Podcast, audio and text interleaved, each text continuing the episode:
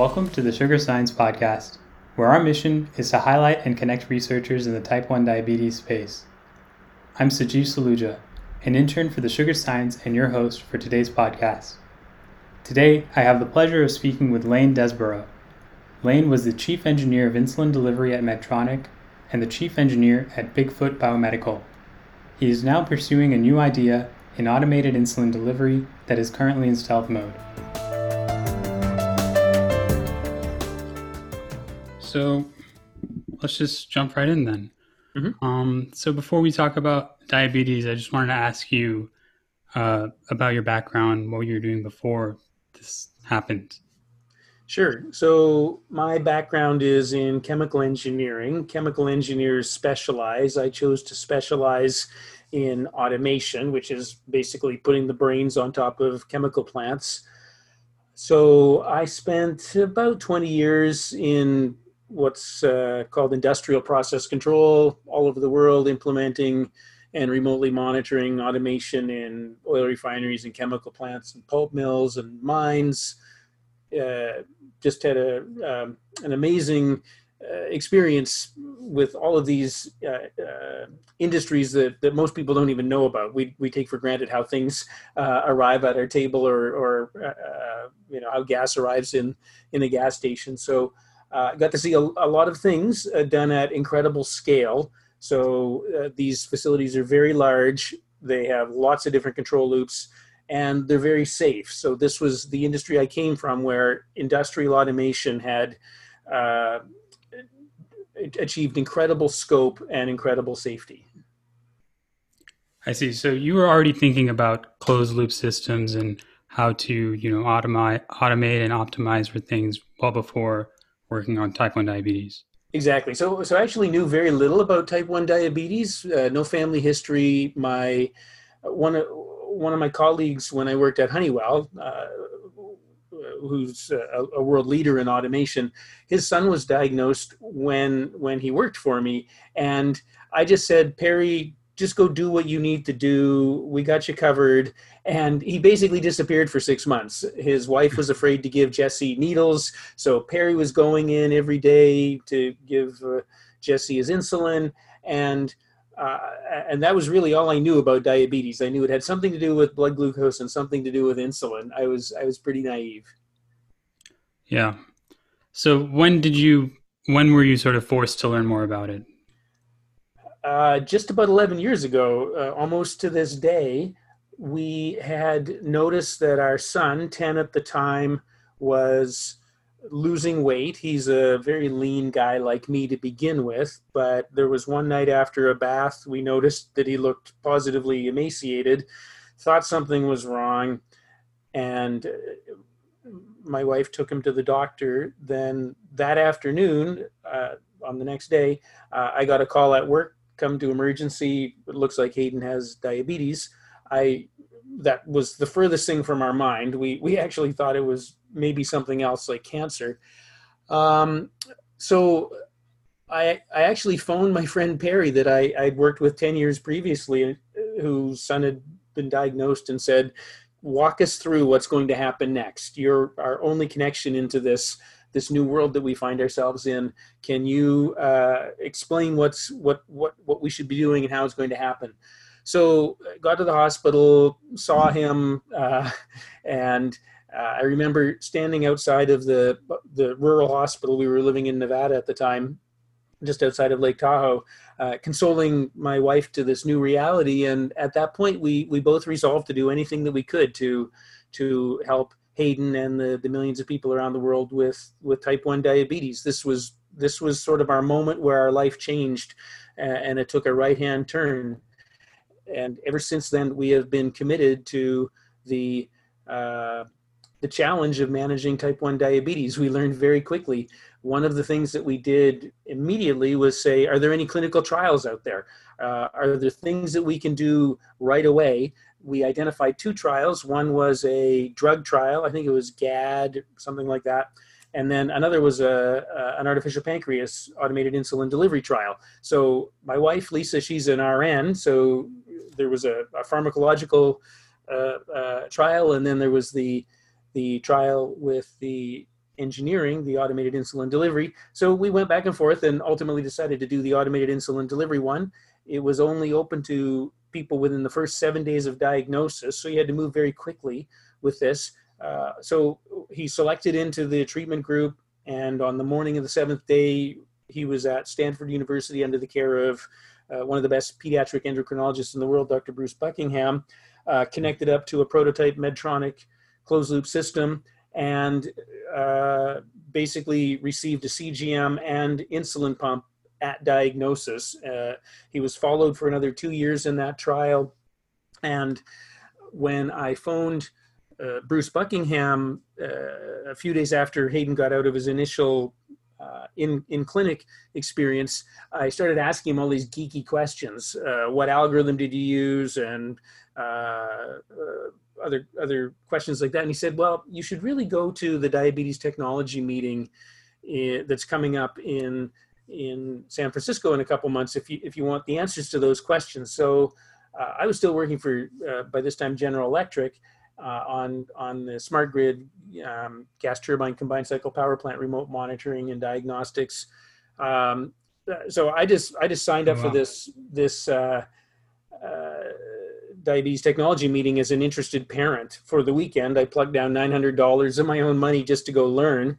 Uh, and oh, you didn't have any of the discount, the academic discount, or anything. No, it was just just whatever I want to learn, and yeah. uh, and so I uh, uh, there were two salient things came out of that meeting. The first was the FDA had a panel discussion where they talked about what was going on with automated insulin delivery, and I said uh, at the end, so I rushed up to the mic in front of 900 people. I said, "Has the FDA reached out to the FAA and uh, OSHA and other regulatory uh, other regulatory agencies for whom control in complex socio-technical hazardous systems is well understood. In other words, did you even go ask the, um, the, the FDA how they do it in cockpits? And their answer was, no, do you have any names? So this was the first clue that maybe mm. there was an opportunity in the world of diabetes to bring some new ideas in.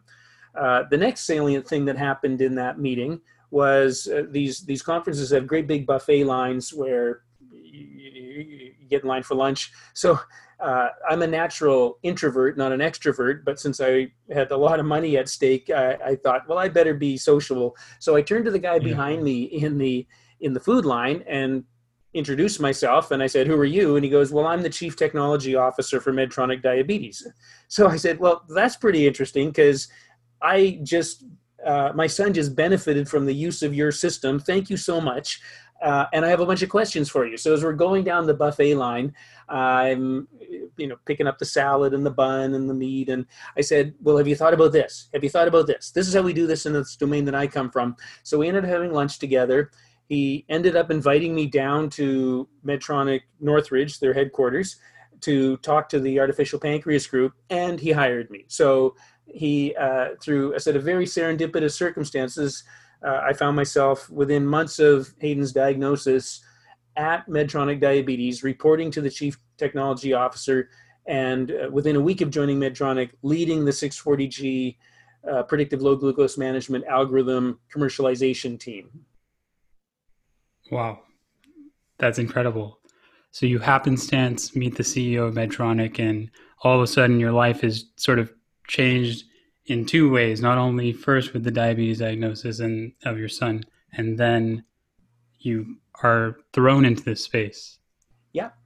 Yeah. Um, so medtronic was a fantastic learning experience. They were quite open to and in fact th- that's why they hired me was this uh, i i joke that i'm i'm kind of an alien from the future. Like i i got in a time machine and and was able to uh, uh, assert that well this is how this is how these things are done that you're now trying to do. This is how these were done 20 years ago in all of these right. other domains. So uh, in some respects it was frustrating and i and i told this to the the president one time. I said the only reason i ever came here was because I had a personal connection. You would never be able to attract somebody like me to come to uh, this industry because it is so far behind all of the other domains where feedback is used uh, and, and, and, automation is used so uh, pervasively. Uh, but on the other hand, it was a fantastic experience in terms of what it's like to be a medical device company, what the expectations are, what the requirements are, what the regulatory quality, um, clinical expectations and responsibilities are. Uh, I had a couple other responsibilities there. I was in charge of design, reliability, manufacturability for the division, helped to build their system engineering group. Uh, and then the other thing, they they have uh, Medtronic is a huge database of uh, uploaded pump data called CareLink. So this is used for uh, clinician decision support and and sort of watching what's going on with with people's diabetes. And as near as I can tell, very few people were curious about what was in that database. But having spent so much time in in these very very large data uh, domains like chemical plants are uh, producing i don't know a million samples a minute of data uh, power plants are producing uh, a million samples of data a minute so I, I, I walked in and i said i'd like to look at that data i'd like to see the 100 million uh, patient years of data that you've been collecting and so i spent an awful lot of time looking at uh, that data and there's some pretty incredible insights that are available uh, as you might imagine uh, when you start to look at diabetes in a longitudinal way across uh, hundreds of thousands of people's uploaded data. So this was data every time you upload, you connect the pump to CareLink, it gets sent to Medtronic servers. Mm-hmm. So this was data that you're pretty much only able to see because you're in this role. Exactly. I was. I, it was. It, it, it's data that that I don't think anybody will ever see, uh, except except for people at at Medtronic. And uh, I had the whole thing sitting under my desk uh, on a server. Uh, it, was able at that point. I don't know if it would still fit there, but uh, I, how big spent, was the database approximately? Do you remember? It was well. It would it easily fit on a three terabyte drive at the time. Mm-hmm. Now that all depends on how it's compressed and how it's stored. So so I don't know what that is today, but at least at the time, this would have been nine years ago eight years ago, it all it all fit on a, a fairly small drive. I see. And and actually, this is a point when people talk about big data. There's not mm. really big data in the world of diabetes. Big data in in diabetes is tiny data as compared to these other uh, domains. Uh, so you think about vision systems on a on a car for autonomous driving. That's an immense volume of data flowing in uh, 60 hertz or 30 hertz uh, high def that is it that is big data uh, genomic data is big data uh, this is not big data right? If you think about blood glucose you're getting 288 cgm uh, estimated glucose values a day. You're getting a couple dozen data points of insulin stuff. It's it's not big data. Yeah I, I want to talk about talk about more about this later but since you brought this up do you think that it's not about adding more data to the algorithms right now. You're saying that what we need is to relook at the algorithms themselves. Um, are, are you referring to things like these ML AI algorithms that are just the closed loop uh, system in general? Uh, yeah, yeah, ML AI algorithms that that learn from data.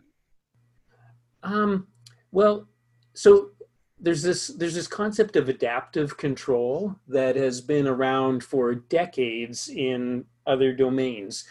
Basically when you have a the thing you're trying to control and we in control engineering we call them plants no matter whether it is a chemical plant or uh, an aircraft uh, uh, wing or or a person with diabetes we call it the plant. The plant we're trying to think is, is the control. And some of these plants change over time they evolve. Uh, so, for instance, if you're trying to control a heat exchanger, you might have fouling on that heat exchanger that's changing the heat transfer coefficient, that's uh, uh, transferring uh, and adapting uh, how, how your temperature controller works over time. So, the point is, there are other um, approaches that have been used for decades when your plant is changing over time and uh, this is really what's going on with people with diabetes is your your diabetes never stays still. Your your behavior and your physiology are continuously changing. You're becoming more resistant or more sensitive to insulin, and so uh, this is this is really where the algorithms. I think the next vanguard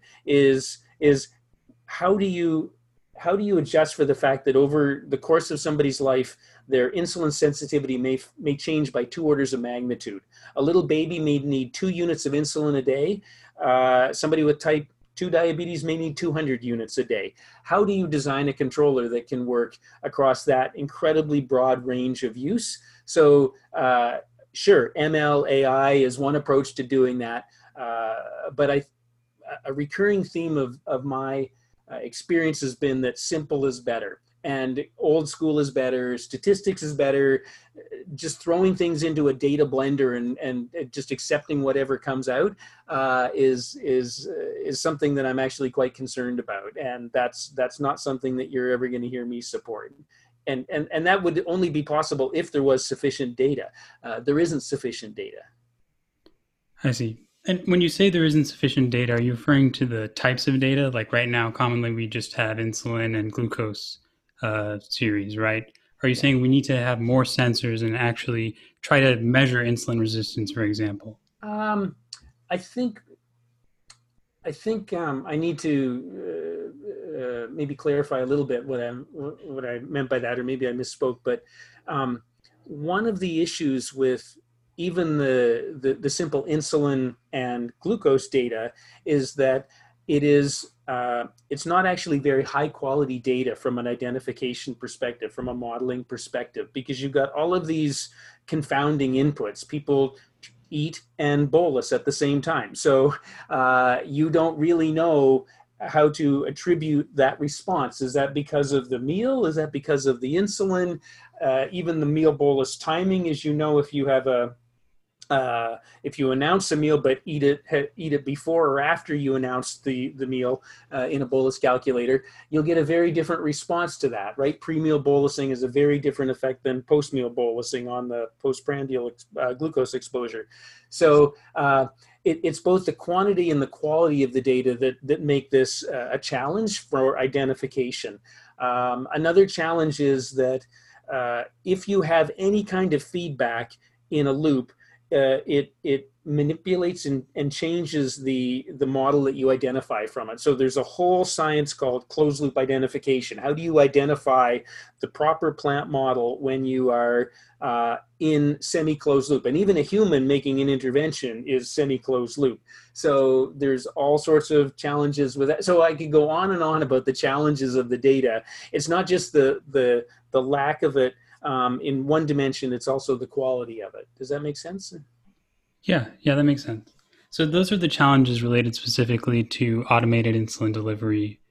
I wanted to ask you, do you think automated insulin delivery, insulin pumps, closed loop, closed loop insulin pumps, is this where we should focus or should we focus our attention on something else entirely?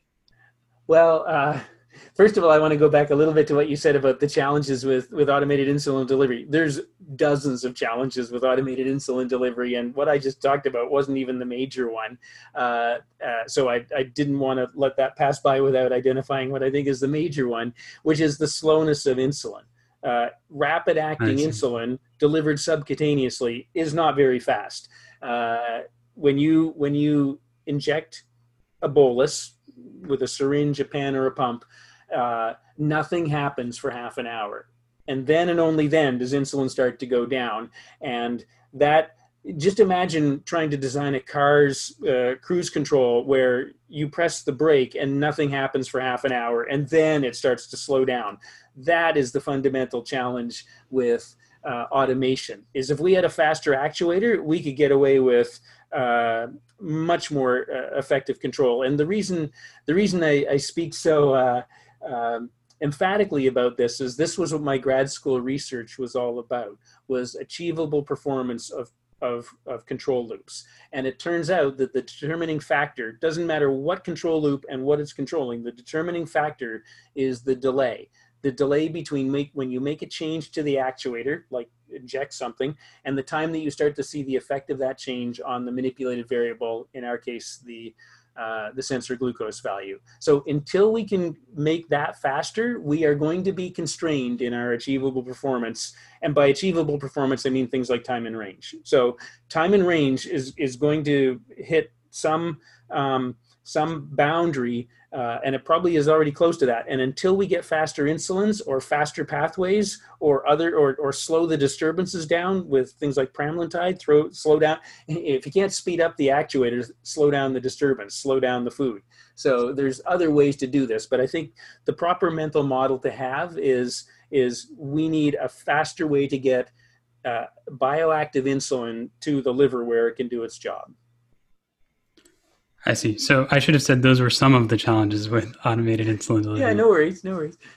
And um, so you're saying this car example is very interesting. It's like you can't learn to drive no matter how smart you are if when you press on the brake, like you said, it takes 10 seconds for the car to do anything. Yes, there, uh, there are so many metaphors that are related to this car problem. Um, and uh, I think those also speak to some of the other challenges with automation, like um, mode transition.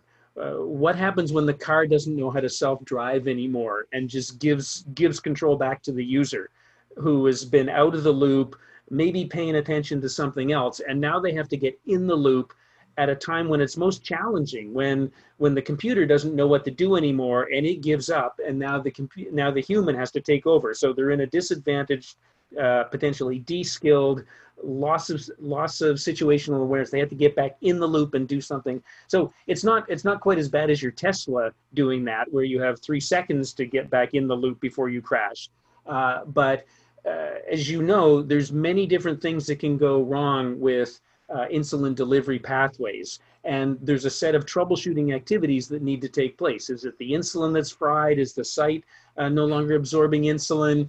Uh, am I sick? That's a big uh, one. It, it, and, and another five things and you try one thing and you have to wait two hours and see did that fix it no that didn't fix it so and then you're just getting progressively closer to dka uh, as you're going through this troubleshooting experience so uh, I actually don't worry about the closed loop per se, uh, the algorithms, and I don't get into these battles of whether PID is better than model predictive control, is better than fuzzy logic. They're all better than open loop. Uh, I worry about the transitions, the transitions uh, into closed loop for the first time when somebody goes on a, a new closed loop system. Uh, how how uh, correct are their carb ratios and basal rates and insulin, insulin sensitivity factors? How sensitive is the algorithm to mismatches in those? How is it going to adapt through maybe adaptive control or other physiology individualization? What, what exposure to hypoglycemia and hyperglycemia is going to take place while that algorithm is figuring out your physiology and maybe fixing uh, the settings that were a little off? Those are the things I worry about. I see so we, I guess we kind of jumped ahead a little bit uh, in your timeline, but at Medtronic, you said you learned about, you know, the it was just like a big company experience. You got uh, the FDA regulatory perspective and the manufacturing, scalable manufacturing of insulin pumps. Mm-hmm. But after that, you went and started a company called Bigfoot. Can you talk about that transition? Sure. This transition happened just as Hayden, my son, was entering puberty, which is a difficult time of life for anybody. Lots of changes going on, and uh, and and uh, if it's challenging for for people without diabetes, it's very challenging for people with diabetes. You become very insulin resistant. You're growing a lot, so you're eating a lot.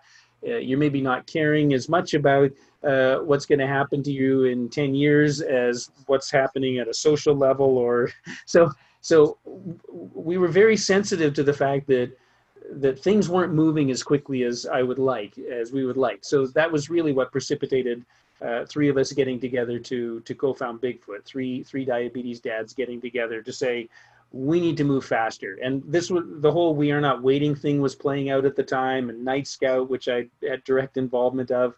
So we we sort of had this hacker mentality of we can't change the system from within the system.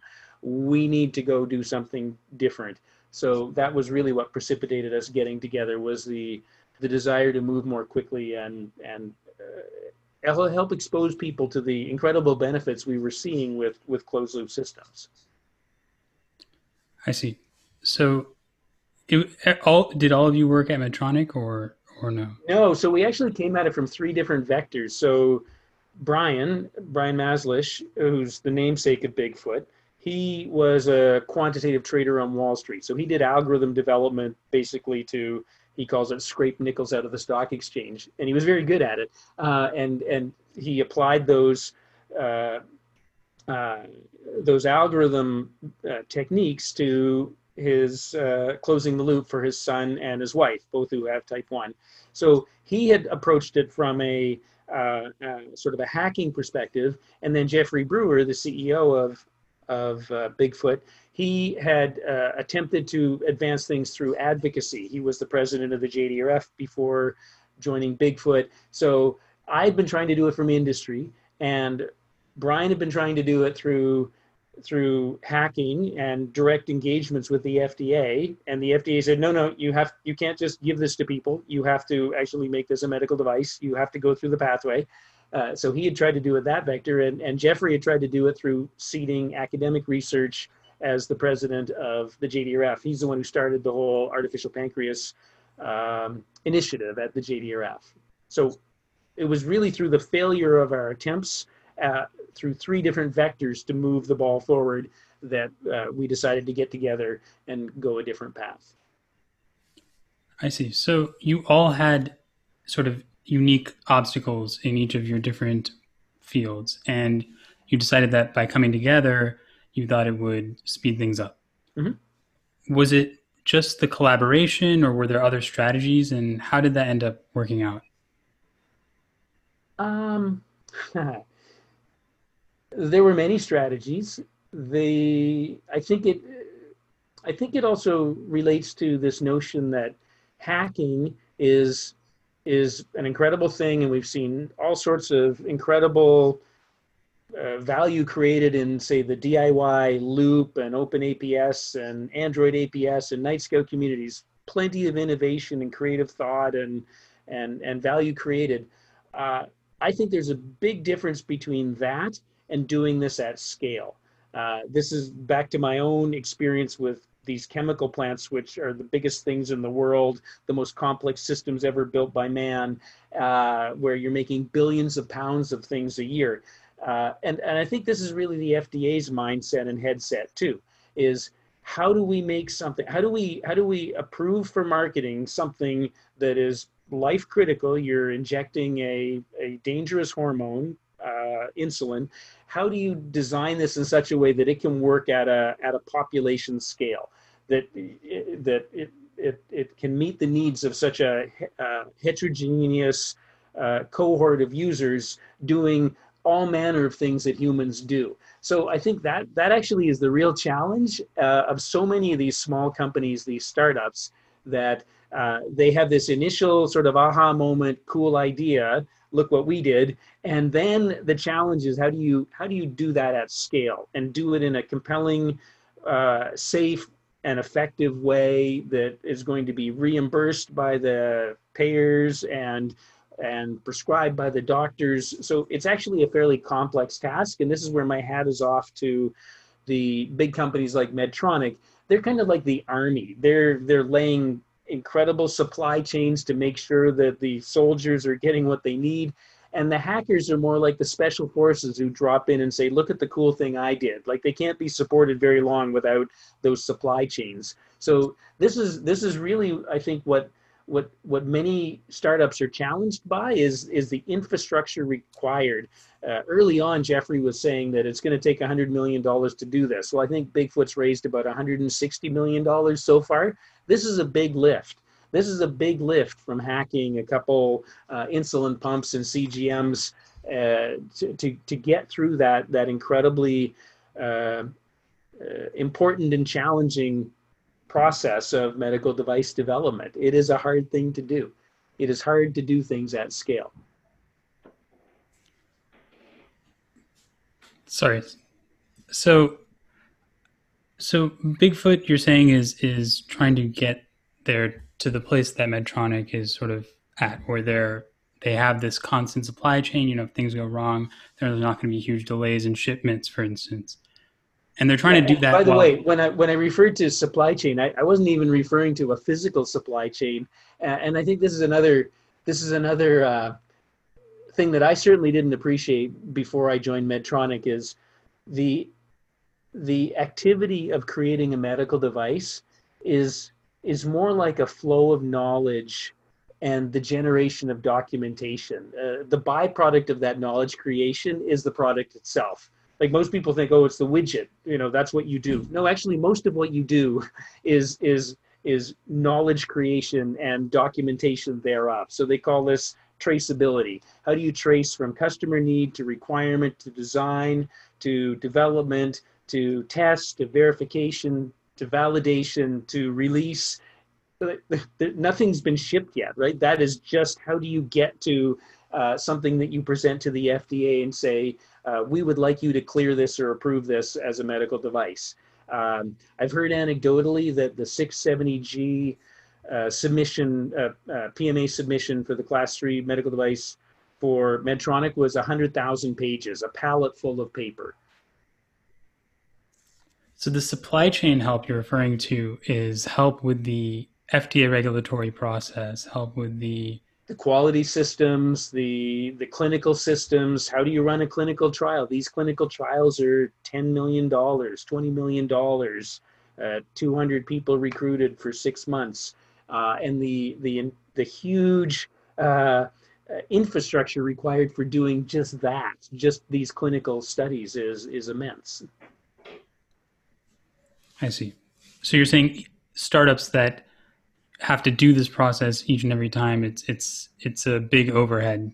It, it's an overhead. Well, I mean, it's a necessary overhead. But what I would say is the uh, uh, oftentimes it, it's not appreciated that this is necessary early on. It's like, well, look, I've got this thing that does this thing, and it should be ready to go. Uh, no, actually, that that's like the very start of the game. You still have all of this other work to do. So uh, I think I think that was definitely a learning process for for many of the people at Bigfoot uh, that this is actually a very hard thing to do. And this is where the, I think the DIY community is discovering a little bit of this now as well. That uh, it's it's not a slam dunk to just because it's working on on somebody in in your own family doesn't mean that that's something ready to go uh, be used by a hundred thousand people. Right. So you kind of worked your way back to Medtronic. You had started in this nice oasis where all the FDA regulatory stuff is taken care of, and then you're out in the deep end at Bigfoot, and you have to work your way back. Yeah, I think that I think that's a good way of putting it. Uh, I I've definitely had hacker proclivities in my own uh, life where I've gone through phases of this, and and I've had this realization that that there's a time and a place for that, and there's also a time and a place for execution at scale. Uh, that that there needs to be a pivot from when do you stop innovating, when do you stop exploring, and when do you start uh, exploiting? When do you start saying, look, okay, design freeze. Now we need to go make. Now we need to document and make a hundred thousand of these things we'll we'll get to the Gen two later. We're going to stop innovating, uh, and we just need to ship. We just need to get something. So um, I, I, know that's where Bigfoot is right now. They're getting ready to. In fact, it might have happened today. They they are getting ready to do uh, their submission of their product. It's been a long time coming. It's been almost six years. And you've since you've since left Bigfoot. Mm-hmm. Um, can you talk? I know you're in stealth mode, but is there anything you can you can talk about uh, with what you're working on right now? What I would say is that I am a feedback control engineer at my core. I've been doing feedback control for 30 years. I joined the fight against type 1 diabetes with the weapon in my hand of feedback control. I worked in Medtronic doing control uh, for five and a half, uh, four and a half years. I did the same at Bigfoot for four and a half years. So uh, I'll let I'll let your listeners guess what I'm doing now. Okay, that sounds good. Mm, you might have already just answered this, but I was going to ask you what is your best description of what the cure for type 1 looks like? Uh, I know that this is such a polarizing difficult topic, so I'll answer it this way. I believe there are many burdens associated with living with type 1 diabetes. Uh, if I were to broadly categorize them into a couple areas, I would say there's the physical burden of living with diabetes, the financial burden of living with diabetes, the cognitive burden of living with diabetes, and the attendant emotional burden of living with diabetes. Also, I believe diabetes is a is a family disease. It affects not just the person with diabetes, but their their loved ones and their friends. So, in answer to your question of what does a cure look like for me, I think it's the progressive reduction of those burdens. One, how do we reduce the physical burden of this disease? Uh, it might be the physical burdens of the therapies themselves, uh, uh, painful injections, or carrying a bunch of stuff around. It might be the attendant loss of sleep from alarms. It might be um, uh, the the uh, ongoing complications that, that, that that might be possible. So there's a physical reduction of the physical burden, reduction of the financial burden, as we know from the terrible stories about insulin access and and and medical device costs. There, there's tremendous and uh, absenteeism and presenteeism. Uh, there's uh, plenty of financial challenges of living with diabetes. Uh, but I tend to focus on the cognitive burden of, of diabetes, the thinking about it all the time. Uh, this, this notion that people without diabetes have a wonderful endocrine system that's doing a feedback loop that you don't even know it's doing that thing. You can eat what you want, exercise what you, how you want, and your blood glucose is flat. When now all of a sudden that, that loop is put into manual mode and you're doing this, this is a tremendous burden. And the the therapy is doing nobody any any favors with this right now. I think these these therapies are really driving up some of this burden, uh, alarm burden. Right, an alarm is is a is a negative reinforcement. You failed again. You failed again. You're screwing up again. You're not meeting the high standard that your doctor said. Uh, it's just such a burden, and then that has an attendant emotional burden to it. Now you're angry, or now you're uh, so. Um, I am very much focused on how do I outsource these tasks that a human is now has no choice but to confront, like thinking about their their blood glucose, thinking about the meal they just had, or the meal they're going to have, or the exercise they want to do, or whatever the the play date that they want their kid to go on. How do we how do we outsource some of those uh, cognitive tasks to the computer because the computer doesn't care. The computer will happily do this, never get bored, do it the same way every time. And this is where we've seen these other industries. So these plants that I used to work in, they they would have five operators for the entire plant, something crazy like that, like controlling 5,000 different things. So just imagine uh, that, that that's what I see the real opportunity from a burden reduction is how do we bring therapies to market that actually reduce the burden rather than increase the burden? How do we let people live the lives they choose to live with the level of engagement that they choose? Some people want to be very active in their management of diabetes. It's hard to sustain that level of, of engagement, right? It's hard to be on top of your diabetes. Uh, I think we've seen data that says over time, people generally um, have more difficulty managing uh, and achieving uh, time in range or A1C goals the longer they've had diabetes. Like it's hard to sustain the effort.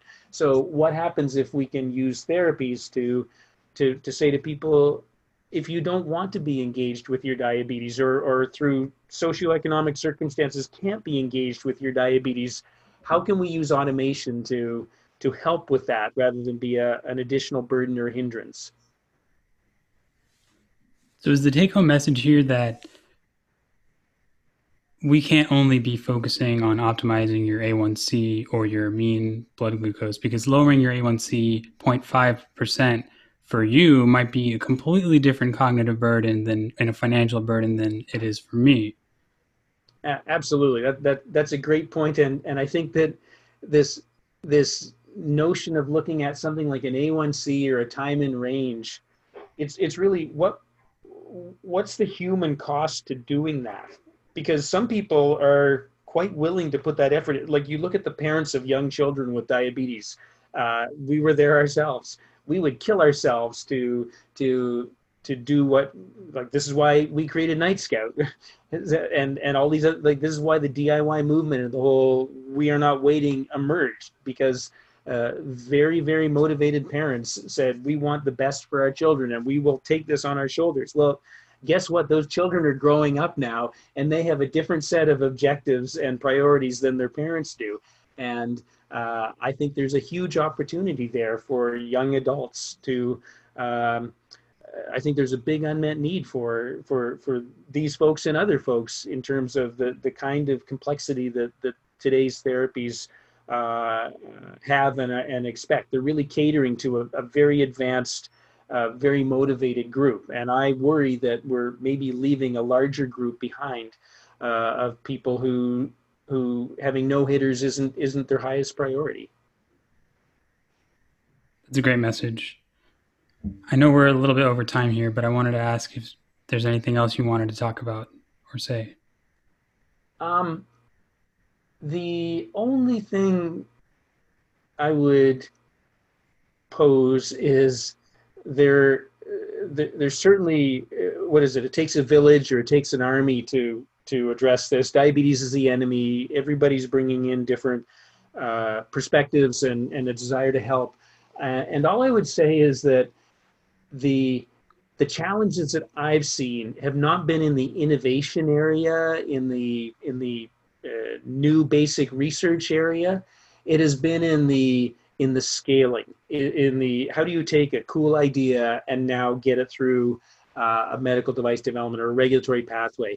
There's um, a well-established measure in other uh, engineering domains called technology readiness levels or TRLs TRLs help to quantify where you are on that evolution from basic demonstration of a concept, mixing two test tubes together, look at the cool thing that happened, to uh, that's TRL one, and then TRL nine is now we got a, a, a chemical plant that can make a billion pounds of that a year at, at a cost effective.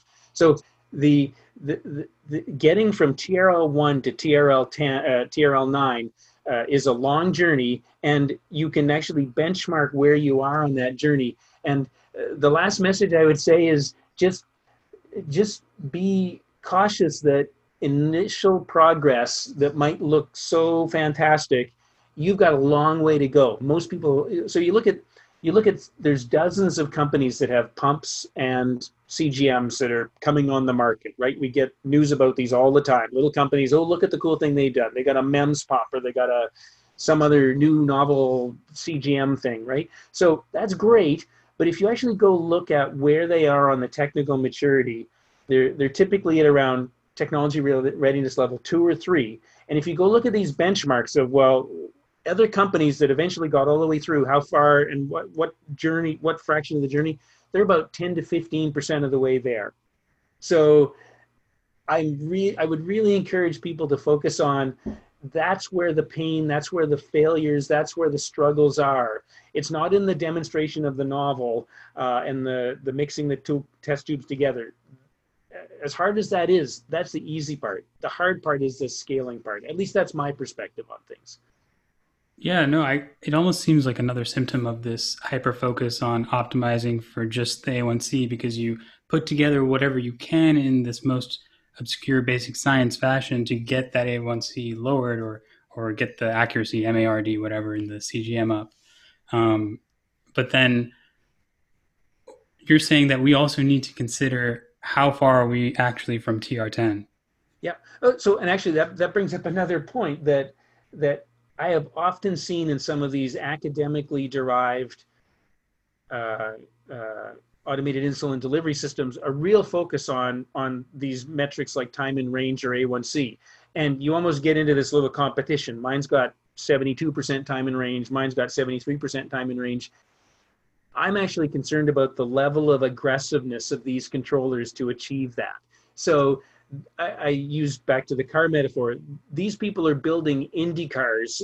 They're building high performance cars for small race courses, right? These clinical trials are, are only an approximation of the real world. So they're having these little contests of my car can go faster than your car in this little trial environment. Um, that's not my thing. My thing is building Subarus for for a million people, right? That is actually a different thing. Uh, there's a whole branch of control called robust control. How do you design a controller that is robust? Uh, how do you design? So, because the other thing is you need the you need an IndyCar driver to drive an IndyCar. You need somebody with very high reaction times and and just incredible athletes to achieve that. So my concern is again, I think shared with the FDA of what happens if we give a car like that to a teenage driver or you see what i mean the, the it, there, there's their care has to be taken in terms of how you actually design uh, and tune these algorithms